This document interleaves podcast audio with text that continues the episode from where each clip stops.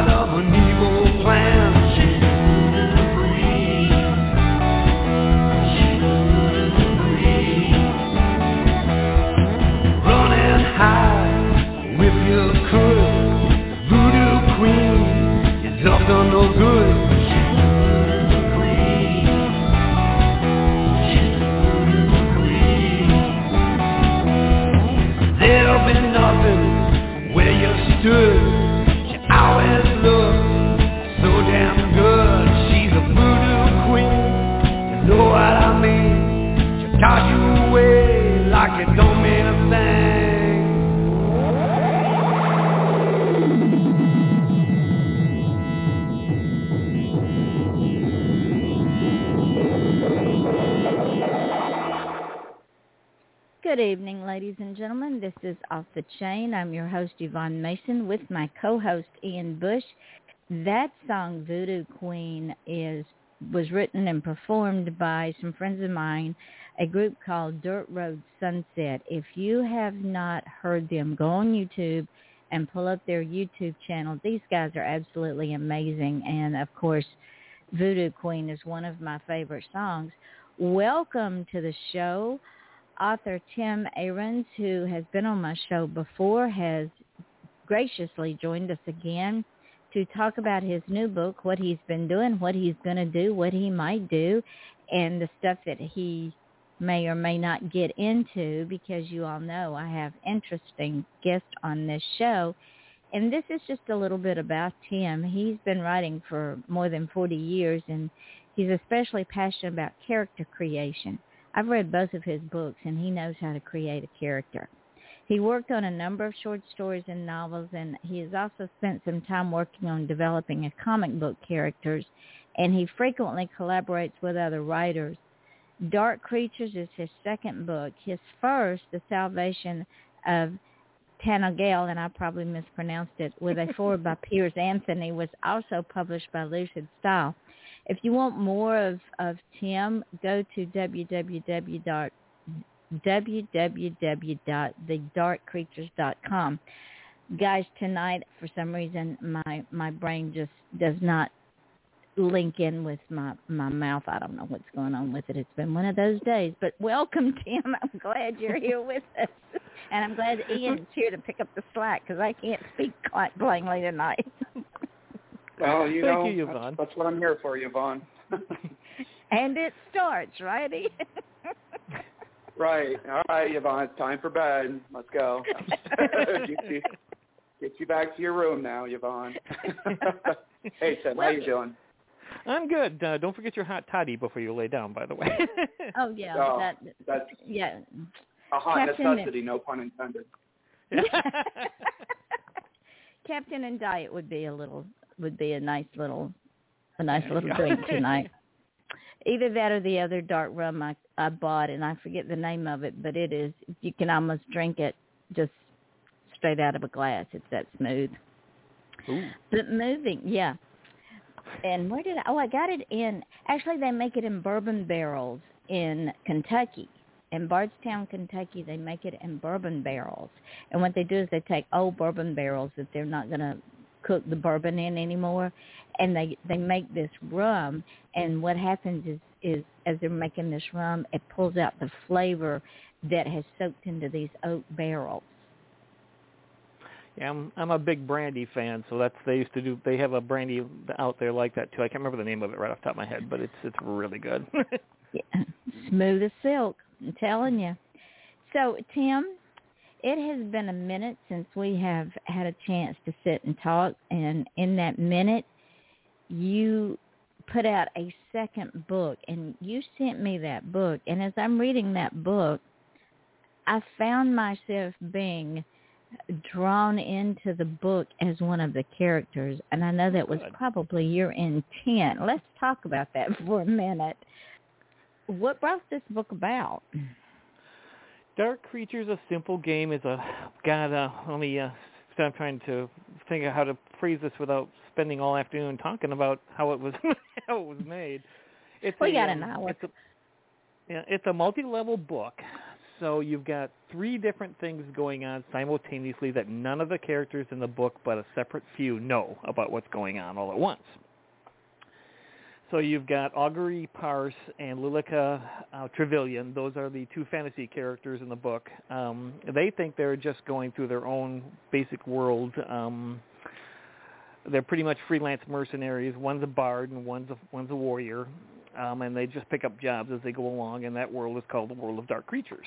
Uh, it's world of, it's, the world of dark creatures is made up of any kind of every any kind of monster you can think of or it has been written about or in literature or legend um they all live in that world along with humans and such like and so forth and they don't get along so they don't all live together happily ever after it's a pretty dark world then you have the two main characters in the first book uh, uh, in Dark Creatures, which was um, William Donovan and Doug Pimpkin.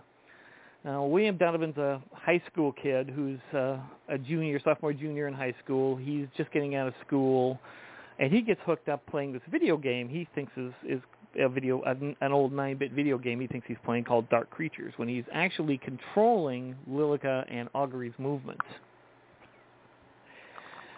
Doug Pimpkin, on the other hand, is another person who gets caught up in this game of dark creatures. Um, he thinks he's playing um, another individual, uh, um, which I'm not going to mention at the moment. he's he's one of the villains in the in the story. Um, Doug, unfortunately, is what you would call a sociopathic psychopath. Hmm. So he's got some really mental, uh, serious mental issues. One would say. Hey, if you uh, if you need some support in that, I, I know a couple people in my past that might be able to help you uh, craft more it or- mental issues. Believe it or not, when a friend of mine actually read the book, um, they were wondering if I was calling out for help. I want to say for something Doug. but let's see. And then the third uh, tier is actually forgotten gods. These are gods that no longer are are are active in this world. Um, they are now waiting for the end of time so that they can move on. There's a reason why they were brought into into this existence in the first place throughout history, and I go into that in the book. Um, that gets a little metaphysical, but it doesn't take long. I don't spend huge amounts of, of time. I'm not a J.R. R. Tolkien that spends four chapters on one point. yeah, he can do it. Yeah, he can. but um, him and Stephen King. Gods, these guys are actually controlling the whole the whole Shingmurdig. They picked William to go against each other uh, as a good versus evil platform.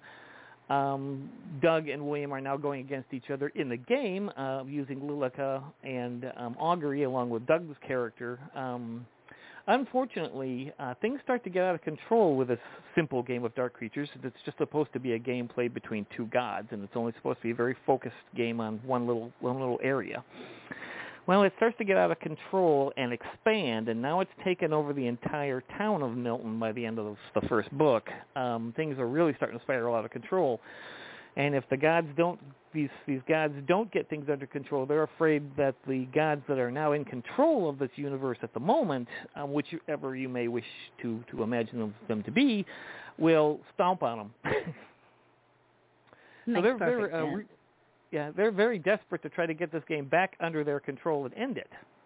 Which is um, so they decide that at the end of the, the simple game that this game is expanded to something they call a grand game, which means it contains more than just good versus evil, one god against one god.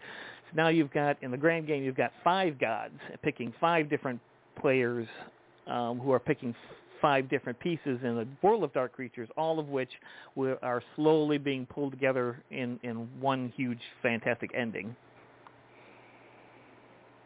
Do you remember the the? I know Ian probably does the the game that they were playing, and it was. What was the name of that game? It was a reality game. Tron.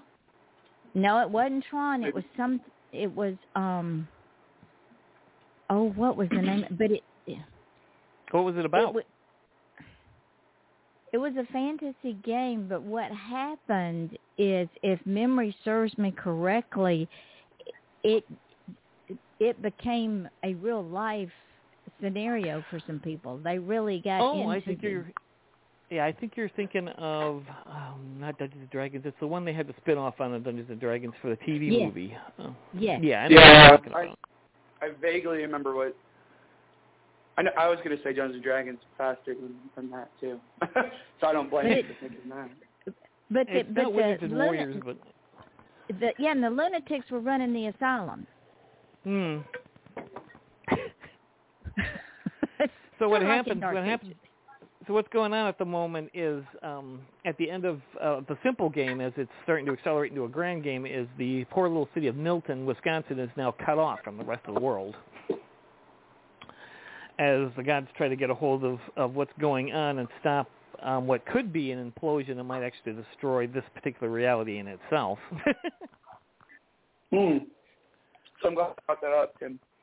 Um, so I also am a fan of that genre, and that was actually um, one of my favorite genres to write, and um, never really got anything published in it, but I still got time to write it, right?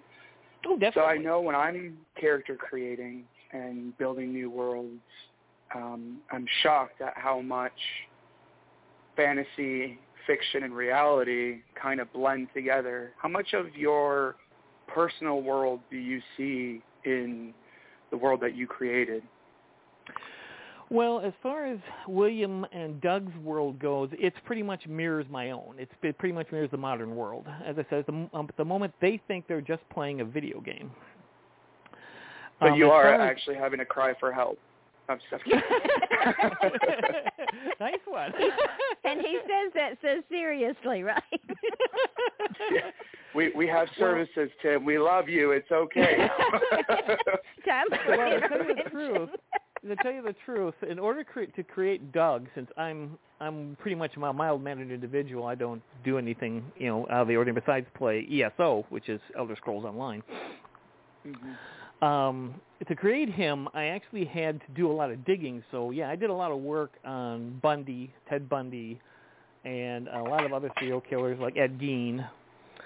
Um, So yeah, if, if you when you start reading about Doug Pimpkin, and, and Yvonne can probably testify to this too, you'll see bits and pieces of those serial killers pop up in his personality. hmm Mhm. Oh yeah, I did. I'm going. You know He's what a- I said, Tim? I said, um, I want to know in which one of my nightmares did Tim Ahrens show up, and how long did he stay there? 'Cause he's How a- many he's a- secrets are known now?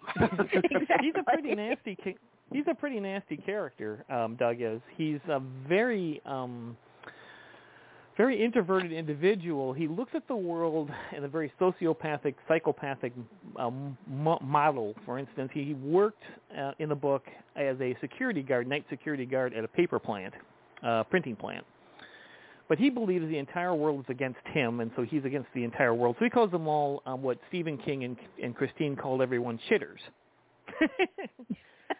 so he, yeah, so he thinks that you know, for instance, since he's getting larger, since he's he, he doesn't take care of himself, he eats a tremendous amount of junk food, drinks a tremendous amount of soda, he never takes care of himself. He thinks that since his uniform is getting tight, it's because they are shrinking it. Not that not that he's getting larger, that they're actually buying him small uniforms to pick on him. I mean, I don't, I don't think he's completely wrong. I'm having the same issue right now. So I don't think he's completely out of out of out of uh, the realm of normalcy. I'm, I'm I feel like I connect with Doug more than any other other character. Continue, please. I had I did have a fan write me and tell me that he thought that um as far as villains go, Doug fit right into the, into the world I was working with. So well, it, and then um, the- okay. you know the old adage, Tim. The old adage is we write what we know. This I could do be a lot of research on I do a lot of research on serial killers and um forensic files. I watch quite a bit of that and um and such. And all of Doug's knowledge, for instance, was, this was an inside joke for for me and the and the readers. Um, I'm hopefully you got you might have got this, Yvonne. It might have passed over. you. It's it's but his his entire outlook, for instance, on the legal system is everything he's learned from uh, that TV show. What is it? Not Mhm. CSI. It's and and and that is the Law mindset uh, that is the mindset of the criminal element they really believe they're smarter than the cops the attorneys and the judicial system because the first words out of their mouth is i watch law and order yeah. Yeah, Yep. okay. mhm That was an inside joke for me and the readers. Is, is, is when when he thinks he's being being tracked down by the cops, he's, he knows how to outsmart them because he's watched Law and Order. and that's it and and in real life that is that is their mindset. They really believe that because they've watched things like law and order and csi and forensic files and unsolved mysteries and how to get away with murder and three easy lessons that they know what they're doing. Well it, bless their hearts in their own stupidity they've just tripped themselves up. That's true. And then of course you've got um, the the world of dark creatures, which is a world closer to this world dimensionally. So um, when uh, since I've I've created this particular universe to be like um, a puzzle box, like if you want to think of um, Hellraiser's puzzle box, everything moves and shifts.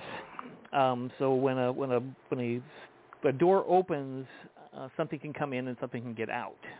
So that's why I'm, I'm kind of placing the fact that that's where some people vanish to when they vanish, um, and no one can find a trace of them. They just kind of slide into the into the world of dark creatures or another world that was that a door had opened for them, and then suddenly shut them, locked them in behind.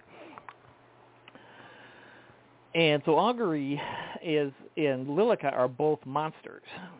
Um, so every every every hero in the Dark Creatures world, or, every, or a lot of the people in the Dark Creatures world, if you're not, how do you put this? If you're not a victim, you're a wolf.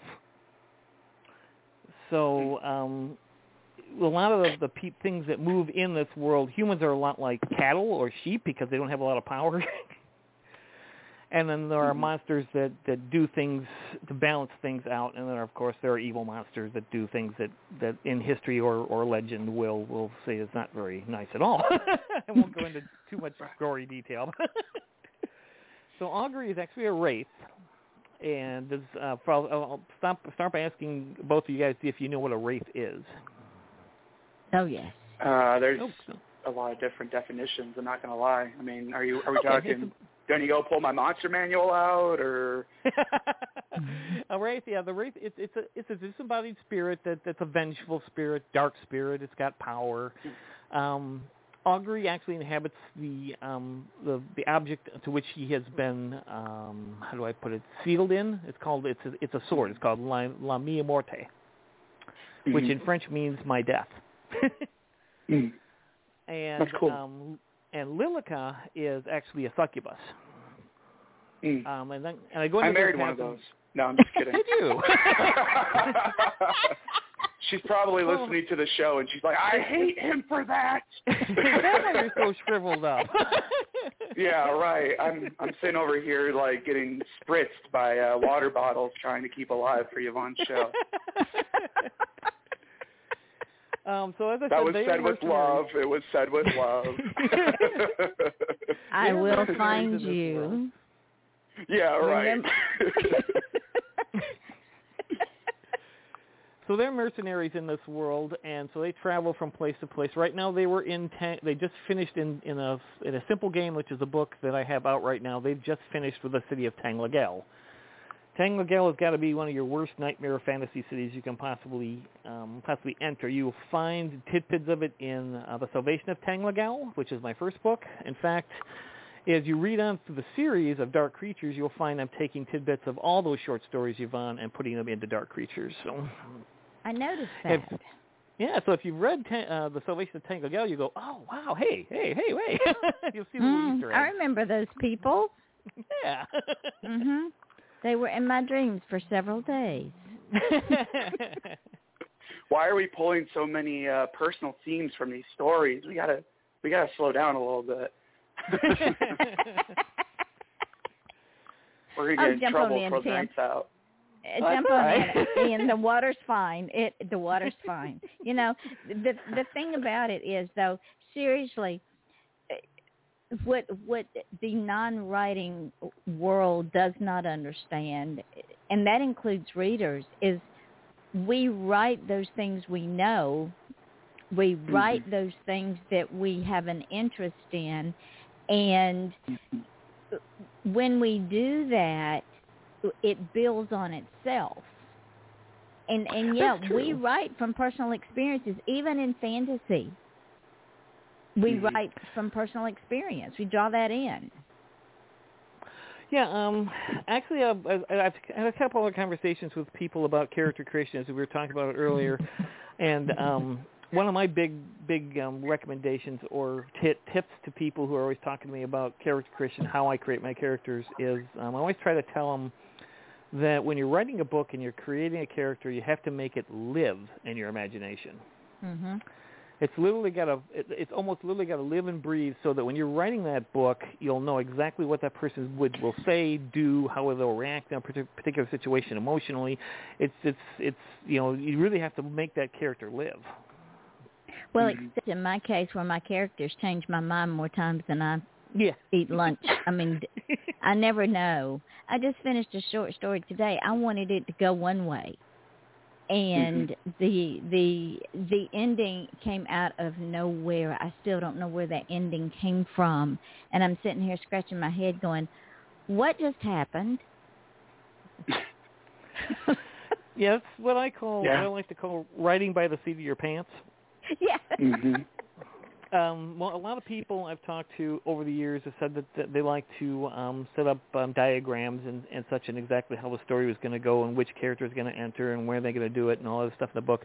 Whereas I like to have a rough outlay of everything. I know where the story begins, where the story ends, and what should take place in the middle. And then I like to Mhm. write as the seat of my, as a, like right by the seat of my pants. I like to let the characters move the story in that direction, whatever direction they happen to go. It makes the book so much more fun for me to write and for everyone else to read. At least in my opinion. Well, and no, I, I agree. agree, and and I'm sure Ian agrees. Oh yeah, no, I do too. I definitely. uh That's that's exactly how I write too. Is I know where to start, where to end, and I know some of the events that I want to happen in the middle. But it is it's kind of like an out of body experience. Like what's controlling my hand right now? Because it's not me. yeah, I didn't think about that. But I um, learned a, I learned a lot of my writing trait, um, not the style, of course, as I, as I tell everyone, every other writer. Um, yeah, you when you first start to write, you're going to probably start copying people, but you'll you'll develop your own writing style as you move along. You have to. But um, my my my best inspiration, I think, growing up for writing was was always going to be um, Rod Serling in the Twilight Zone. Mhm. I live in the Twilight Zone, so I understand that. Yvonne, it's time to go back to your room. well, and it's funny that you mentioned that because um, I was actually talking about that with somebody else too. Was that it doesn't seem like there's anything new. It's just a different flavor of a different of a of the same meal. You know, instead of adding salt to this meal, you you took the salt the- out, or instead of the, adding the pepper. general the general idea of everyone seems to have at least a large group i don't i'm not naming names or pointing fingers mind you um uh, don't get the wrong idea. Um just know the large trend there we go that's what i'm looking for in writing these days is to follow the leader. So if for instance when 50 shades of shades of gray hit the big market everybody wanted to write erotica. If another Bless book like stephen king comes out in a big hit now everybody wants to write horror uh, it's kind of like the movie industry. Nobody wants to go out and individually write their own stories anymore. They always want to follow the pack and hope to hit it big that way. Whereas I always thought if people people enjoy my writing and and I enjoy writing it, then that's all the much better. I mean, but I'm always going to write what I want to write. Well, and to your to your testament too, or to your credit, um, you know, there's so many people that they write one book and then the sequel sucks, right? Oh, It- yeah. It doesn't, it doesn't deliver the same amount of emphasis, or it just feels like it was a continuation of the first movie to make you, you know, buy another product of this franchise. But um, you've, you know, had a couple of sequels, and it seems like it's done well for you. So kudos to you, man. Oh, thank you. Um, you'll always find something new in anything I've I've written. At least I like to hope you do. Like uh, the Grand Game, which is what I'm working on right now. Um, I have to start that with with three or four brand new characters because they'll all be drawn in with William and Doug in this whole big mess because you have three more gods that entered the game at the end of a simple game. And they're all going to be following their leads from those gods.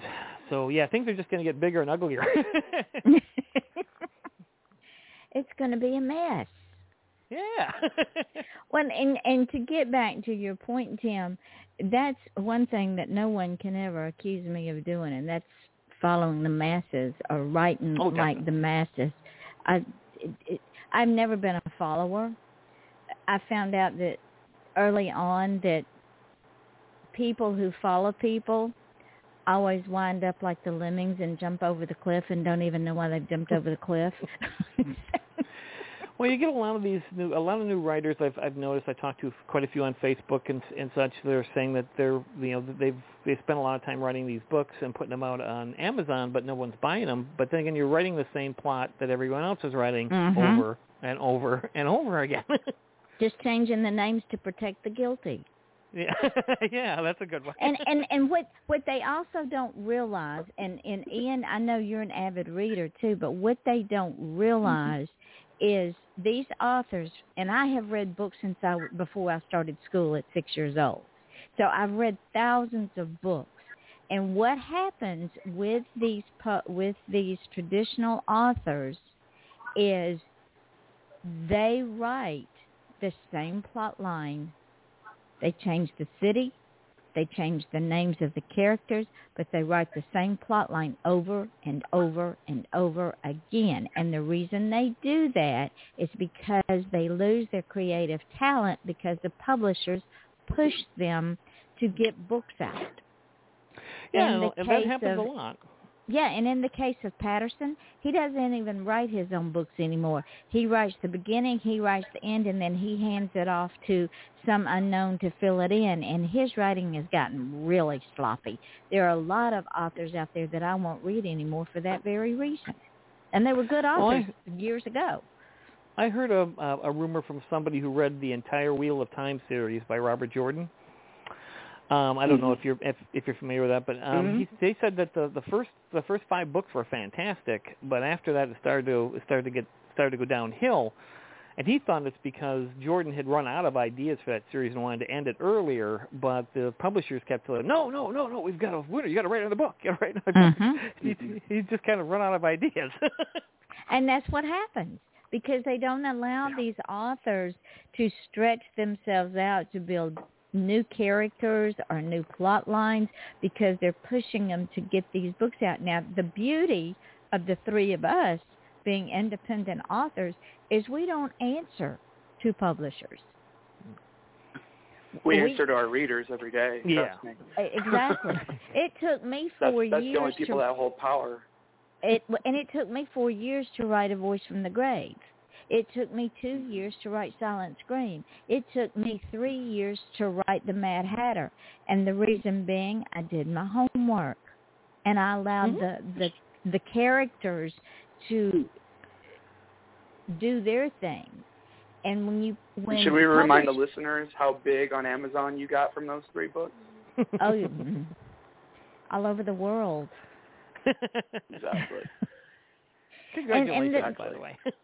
you just it, and we and and the thing is people are now reading indie authors because traditional publishers have screwed their own authors so bad that they they're putting out junk garbage in garbage out Yeah, there was one author I read, a Canadian author. I wish I could remember his name. I read an article by him, who he's talking about um, some of the big publishers and saying that it's not all all uh, uh, roses and, and sweet sweet wine when you get in with publishing with the big publishers because a lot of the time you spend most of your time pacing back and forth in front of the uh, mailbox waiting for your check. exactly and then they chop your they chop your book up to where what your intent was is nothing that is the finished product. You have no say so on marketing. You have no say so on the book cover. Some books I won't even pick up by traditional authors because the book cover looks like crap.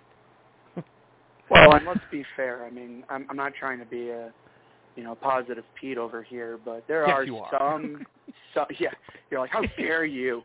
Um, there are some, some good traditional publishers. They're not all bad. It's just, especially for us three, you know, I, I jokingly said, you know, Yvonne, tell the listeners how how successful those books were. Um, same story. I was top 100,000, like in the Mhm. world. yeah, I mean, On, there are good Amazon. publishers. There are definitely good publishers out there. I have nothing against publishers in general, any type of publishers. Um, they're the only type of publishers I I have a problem with, um, like say Simon and Schuster, for instance, which I'll never probably end up writing for anyway.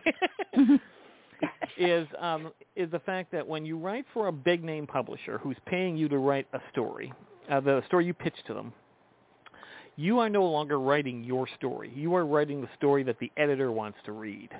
Exactly. Mm-hmm. You are exactly Simon and right. Schuster one of our sponsors for the radio show? 'Cause if so, we No. might need to. No. Okay, just making sure. No. We might need to make a couple No. phone calls after that. No. But what he's saying is exactly right. You're writing for Oh, what yeah. and and and 99% of editors that are out there are frustrated writers. They don't have the courage to write their own story, so they want to take somebody else's and rewrite it and put it out there. And that's a shame. Well, and and you got to think from their perspective too. They literally have a slush pile. I mean, they probably have 20 manuscripts in a row that they need to get through in three or four days, and so they're not they're not happy. That's not that's not a happy reader. We were not meant to read 10 or 15 books in a week. Like that's well, that's, not. no, I, I I completely agree. But here's a good example of what I was what I make what the, the point I was trying to make, um, which you both understand completely. And I'm sure the listeners do too. But I sent out a short story called Catherine's Prayer, which I put into uh, the Salvation of Tanlegalle. So I'm sure Yvonne's I don't know if you guys Mhm. are still familiar with that story, but. And it's basically about a woman who's being accused of a witch, uh, being a witch, and, and the witch during the witch trials, and um, she's basically locked in a in a cellar um, where the witch finder's trying to get her to admit that she's a witch.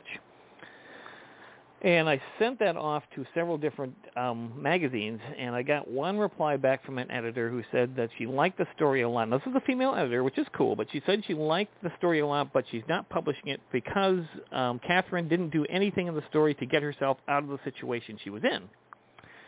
Which didn't make any sense to me because if you look at the Salem witch trials in history, there's nothing she could have done to get herself out of that Yeah. situation.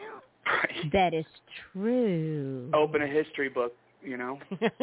Yeah, so I mean, Sorry, that that that was a little bit a little bit aggressive. My mistake. But I mean, like, yeah, I, I'm with you. Like, hey, um, if history looks like sunshine and rainbows, you're not reading the right history book because it's not all sunshine and rainbows. Like, Yeah, so I'm I'm thinking to myself, what do you expect her to do? Pull out a machine gun or something? it just Right. doesn't work that way.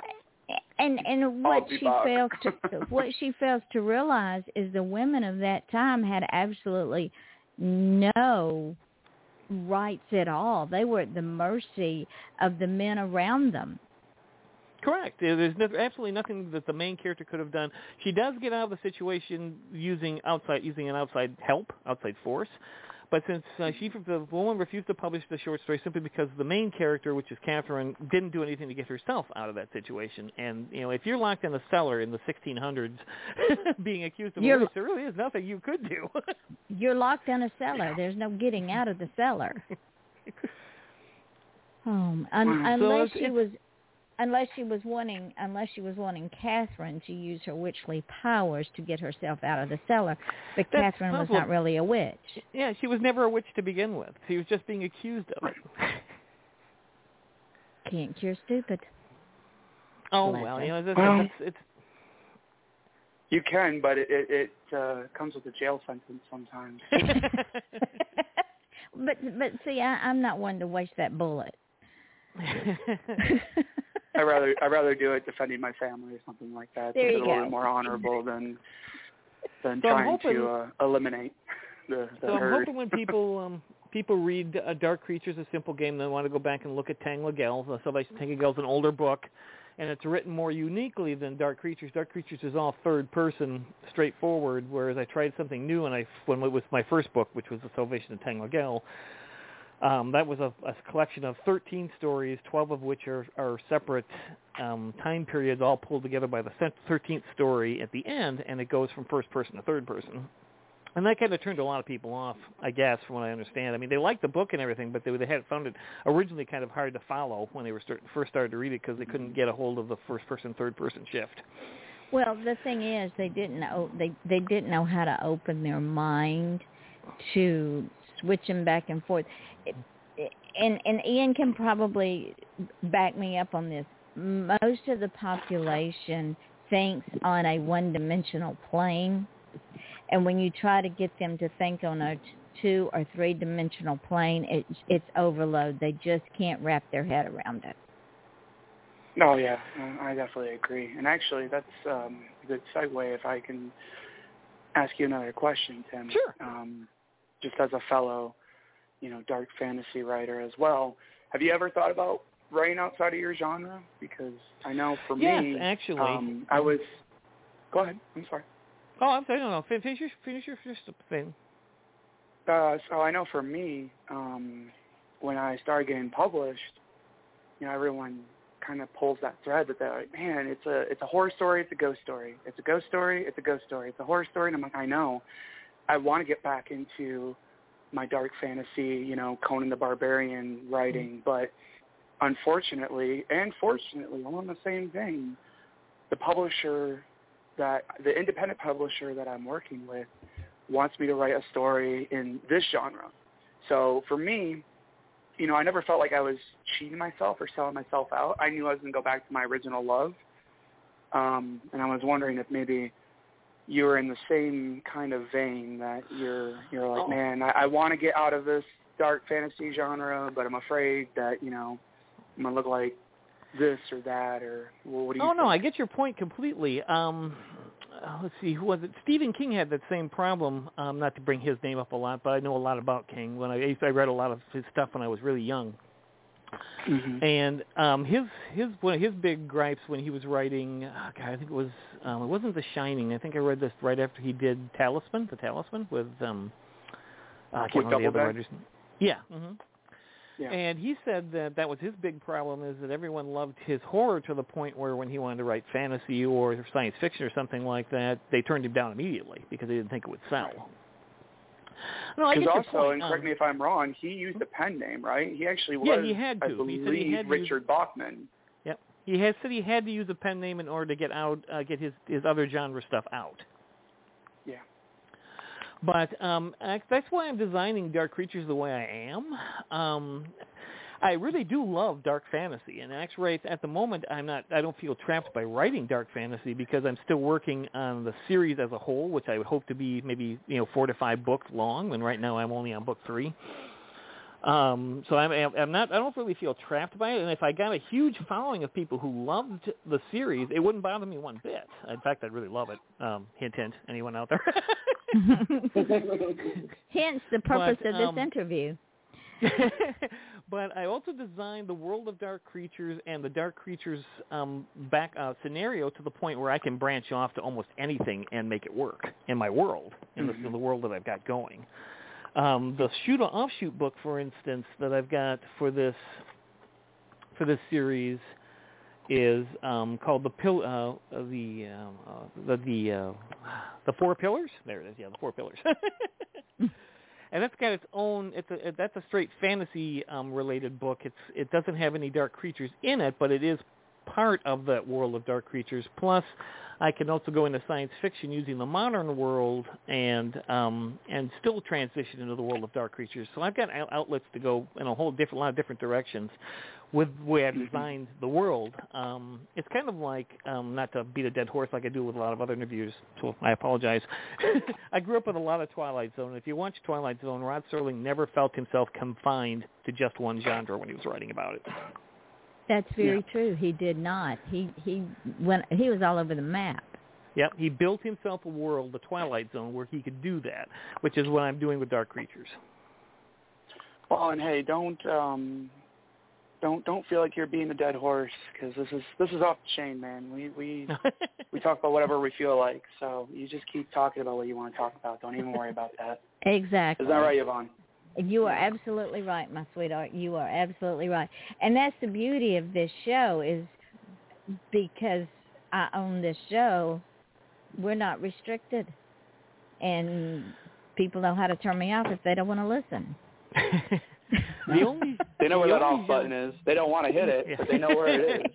we don't want you to hit that off button, no. well, the thing is that they, it, they it's like it's it's like when you watch a horror movie and and you see somebody they're trying to they're going to walk in that door and you don't want them to walk in the door but you know they're going to walk in the door they know they're going to Mhm. walk in the door well it's the same thing with this show they don't want to turn us off because they're going to miss something but they want to turn us off because we may or may not offend them but yet they don't they want to turn us off because they're going to miss something so they're caught between So when I wrote Dark Creatures, or I developed Dark Creatures in my head, I, w- I, w- I went for a Twilight Zone type of idea that I want people when they read the book. Um, I don't know, Ian, if you've read Dark Creatures or not. You don't. Um, if you if you're interested, please look it up. plug plug. Anyway. Read it Um, before the uh, the interview, and I'm sorry about that, but oh no no that's um, quite all right. I- I, mean, Um, it's interesting enough that I definitely want to now. So I better. but I uh, want people when I when I wrote design the worlds of dark creatures and the whole setup and stuff. Um, I've uh, the two things came to mind. One, I loved anime, and I was using a, a, a an arm of some of the what anime uses. It's called the isekai route, mhm. Where a player, a, a person is sucked into a fantasy world, and they're given an, incre- an incredible power. Well, I took the power away from these individuals. and and the second thing I, I was hoping for is that when you're done reading the book, um, you go out and look at the world a little bit differently. You'll look at what might be behind that shadow, or what's around that corner, or or if you watch that piece of paper blow down the street. Uh, um, just just take you out of your comfort zone a little. Well, talking about comfort zones, tell me about the comic book characters that you're creating. Are they going to be along the same lines as as the fantasy creatures in your books? Um, those were actually a couple of years ago. We I almost had a couple of of characters um, lined up to go into DC Comics, but unfortunately that particular deal fell through at the time. Um, they were um, the char- those particular characters weren't horror characters; they were superheroes because that's what um, DC and Marvel actually publish for the most part. To uh, to do a horror anthology in comics or you'd have to find an independent um, company that that would publish that, and then you got to find a damn good artist. um, which brings me to another point, not to, to sidetrack the uh, the comic book thing. Um, I I still help you know still create characters like that. Um, I still role play occasionally, so I characters create characters like that, but. I haven't tried to get a comic book character made in quite some time because the field in uh, the writers field in that is so swamped. I talked to an editor in DC once um, called Mike Golden about about that. Since, as I said, I did have a character, a couple of characters that were being considered at the time, and he said he had a pile of submissions um, as high as a bookcase of people Oh, sending, my. Wow. wanting to get into that stuff. So if you even talk to an editor, um, you, you you're one step ahead. I didn't Um, think Yeah. that comics were that prominent anymore. Well, Oh, yeah. back, oh yeah. They're, I mean, they're still huge, even if they say that that the readership is going down for comic books, which they, which I still think is the um, editor's fault for going particular direction politically, which I don't think they should. But Well, um, true. um, that's another story for another time, I guess. But um, I still think there's a lot of kids out there who read comic books who look who are looking for heroes that that they can come up with. I mean, look at the Green Lantern Corps. I mean, I mean that's still huge. Hal Jordan and Green Lantern is still huge. Um. Superman is still huge. Um, Wonder Woman is still huge. So I think I mean there's, Well, there's an audience out there. I was just I was just gonna touch on that. You have two things going on, right? Because we start we're still making the superhero movies. So when you make the movies, you want to read the comics and bounce the comics off of what we know of the movie, so we can say, oh, that's not true, or oh, okay, yeah, they they did pretty a pretty good rendition. But the other thing that you have, and something that um, I did with my daughter, for better or for worse, um, I would read Conan the Barbarian and read Sonja to her. Nice. And then when she got when she got old enough, she wanted to read Sonic the Hedgehog comic books. And so that's why the comic books are still alive to this day because there was a generational gift passed down from, you know, um, grandparent to parent to child to, you know, whatever, grandchild. definitely. that's that's what's keeping it alive is because, you know, the warm yeah, you feelings have I fathers felt to sons and you right, have fathers the, to the, sons and mothers to daughters and Right. The, Um, the warm feelings I felt with the comic books when I was growing up, grabbing a new adventure, wondering what was going to happen in those pages, you instill, I instilled in my child, and um, you know, it just keeps the line going. She hopefully she'll do it one day too. And I, I didn't ask, do you have children as well? Yeah, actually, I learned uh, how, from my father, who actually started collecting. I still have some of his older ones from. I still have some forty to thirty cent comic books. Yeah. from Wow. Back, from back in the day. Um, Oh, yeah. Tales of the Unexpected and a whole bunch of a couple of those others. Um, and I guess I started with him, and then I branched out on my own with other other uh, com- comic book characters. The only ones I only thing I only thing I should say I disapproved of was in the 80s when they turned heroes into villains or anti-heroes. Why did they I do don't have a- that? It's it's a grit thing. It's a it, uh, see. I don't have a problem with anti-heroes because um, Augury and Parson, Lilica, Trivian are, are anti-heroes. A lot of my ca- char- book characters that are villains are anti-heroes. Um, an anti-hero is something that does, someone who does the right thing for the wrong reasons, Right. uh, and then they do Well- it very violently. So let's look at what was going on in the 1980s, though. Um, yeah, so you look at Wolverine, for instance. Wolverine originally started out as more of a detective. He was supposed to be the Batman of the Marvel Universe. Um, and then they turned him into this meat grinder in the 80s. Um, all he did, he didn't didn't try to think things through or figure anything out. He just cut things up. Um, you got um, you know um, people blowing people up in Batman. You've got people cutting people up, breaking people's back. uh, the Green Lantern went completely crazy and killed the entire Lantern Corps. No, I'm sorry, Hal Jordan wouldn't do that. No. Well, but again, look look at what was going on in the 1980s, because just like we were talking about earlier, that you know fantasy and fiction and reality blend. There was probably something going on in the world where that theme was prominent, They were, they were trying to make the stories more gritty and such, but I think if you're going to do that, then, in my own opinion, mind you, um, I still think that you should be able to create new characters to do that and get their own following instead of taking characters that are already established and then warping their sense of justice completely out of skew. But that's just my opinion, mind you. Well, and uh, I'll, I'll counter with my opinion as well. And again, this is friendly banter, but your characters should change, right? Like you, you're just like um, it should kind of follow the same scale of when you're a teenager to when you're an adult to when you're an older adult, stuff like that. So do you think that maybe they didn't change the character? They just changed the character in the sense of how they were feeling at that time? So Superman was sick and tired of saving the world, and he was like, you know what, screw it. I'm done saving the world. This is what I'm going to do now. You know.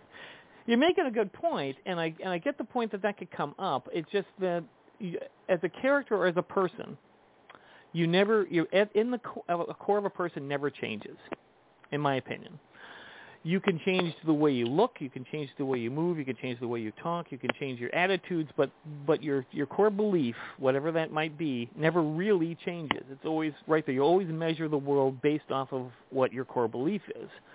If your core belief, mm-hmm. like in Hal Jordan's case, is justice, or in Super or, or Clark Kent's case is justice, you mm-hmm. might you know you might change your you, might rough up your your villains more um instead of not doing what superman would normally do and not rough them up. Um you you might you know cause them more more problems. You might burn down more buildings but you wouldn't kill them. Hmm, that could be debatable. Especially oh, well, if I mean, well okay let's let's put let's put all both both sides of these together in a pot and think about it if the superhero felt like that he was the lone wolf in a wilderness of stupidity and he just he had enough and he said okay i'm done with this.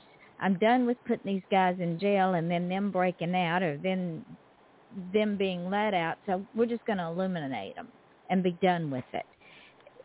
Because for everyone that he uh, that that he put away, ten took their place. See, I get your point, but then say if you take this, the, the same idea of Superman doing that, for instance, um, he would no longer be Superman. He'd have to be a new character, be a different individual. He yeah. would no longer be the Man of Steel. Um, I, his whole oh, go ahead. Sorry. No, I, I do see what you're saying. You're saying that slight deviations in your core are acceptable, but the way that it was portrayed was almost gross misrepresentation. Is that Definitely. what you're essentially stating? Yeah, I mean, Hal Jordan, for instance, the the uh, take the Hal Jordan situation in the '80s where he killed the entire Lantern Corps. Hal Jordan, I don't. Are you familiar with that storyline, perchance, Ian? no. Not okay, well, that's really. fine. that's no, fine. that's it why was, I started laughing. I was like, uh. it was during the Doomsday uh, storyline they had, where Doomsday was destroying the Earth, um, and he blew up the city that, or destroyed the city that Hal Jordan was supposed to be protecting. And so what Hal Jordan did was he recreated a, an image of that city using his ring so he could say goodbye to all his loved ones. And then the Guardians came down and said he had misused his ring and he had to give it back to them. The, first of all, the Guardians never would have done that because he had misused his ring. Um, second, Hal Jordan decided he wasn't going to return his ring. In fact, he was going to steal all the rings, take all the power, and recreate the universe nobody shifts their dyma- dynamic that fast, that quickly. Even if you're grieved, even if you're you're ticked off at the way everything works and, or hasn't worked, your dynam- dynamic changes over time. There has to be a certain amount of stuff to tell you that your dynamic is changing. Look at um, you know a good example is, is um, the Punisher. The Punisher has changed multiple times over over over his comic book career um, and the way he does things has changed multiple times. His look has changed multiple times, um, and he, they could do that because they took it incrementally by incrementally when they changed him. Uh, in the 80s, what they did was they took pre-established characters and they just snapped their fingers. Hmm. I wonder if we could me. do that. I wonder if we could just snap our fingers and change some of the people in the world to be better people.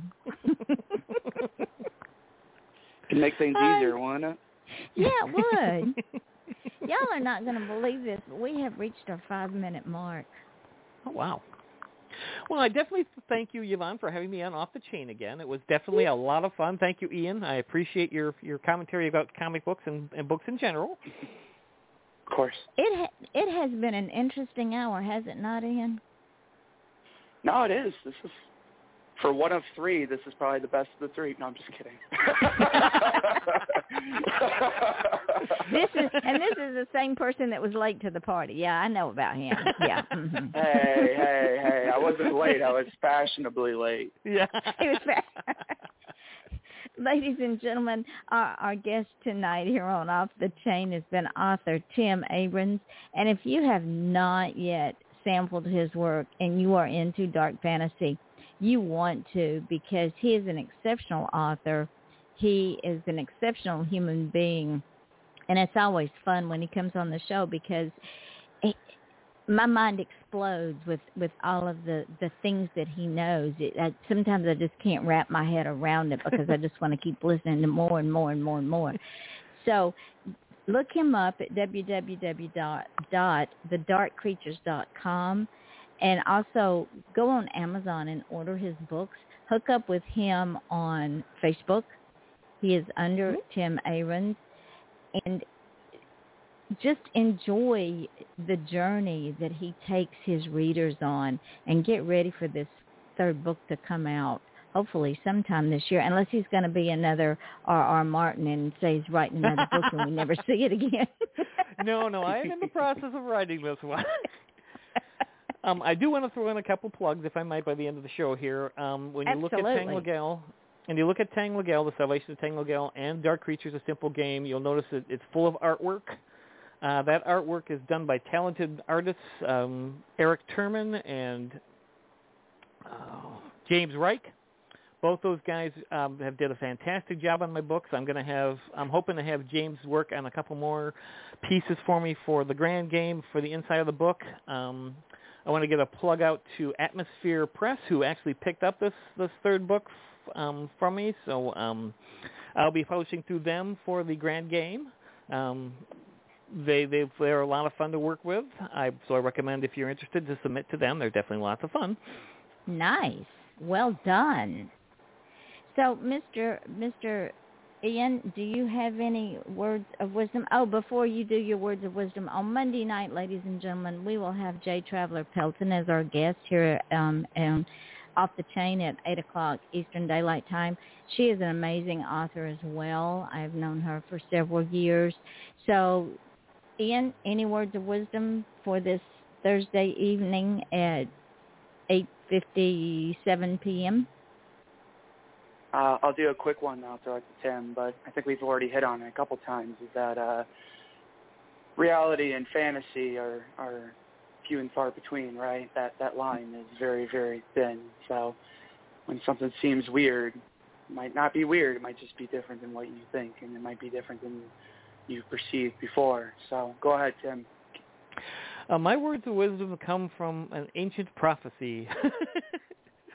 it goes, any individual who follows one truth to the exclusion of all other truths will find his truth has become a lie and and he a fanatic. That's an interesting concept. And it mirrored it mirrored perfect. It's almost like we planned this. really? Again, these ladies and gentlemen, you got to understand. I've known both of these people for many, many years, so they they manage to get inside of my head with all the other voices, and it gets really, really crowded in there. so, just saying. Um, I will put in a plug with the last couple of seconds if I can for a friend of mine. Um, his name is Neil Reedy. Um, he's actually published a kaiju book, which is a monster book like Godzilla. It's called Thou Shalt Not Mate. Um, I recommend it if you like kaiju stuff. Well, you ought to send him to me so I can get him on this show so that we can have fun with him too. I'll have you contact him. He's definitely somebody you want to talk to. Nice, and that'll be a fun night. oh yeah. so, ladies and gentlemen, this is your host and your co-host, Yvonne Mason and Ian Bush, who I absolutely adore, with our guest, author Tim Ahrens, here at Off the Chain. We want to thank you for joining us. Please, if you joined us late, listen to the archives, share this show because it is being heard all over the world. And we want to give our independent authors, artists, and musicians the ability to be heard and read all over the world. So until next time on Monday night at 8 o'clock Eastern Daylight Time, we will say good night. And if you want to be on the show, contact me at YvonneMason84 at yahoo.com or on my Facebook page under Yvonne Mason. Until Monday night, we wish you well, stay safe, and keep laughing. It keeps you healthy. So good night all, and thank you for joining us.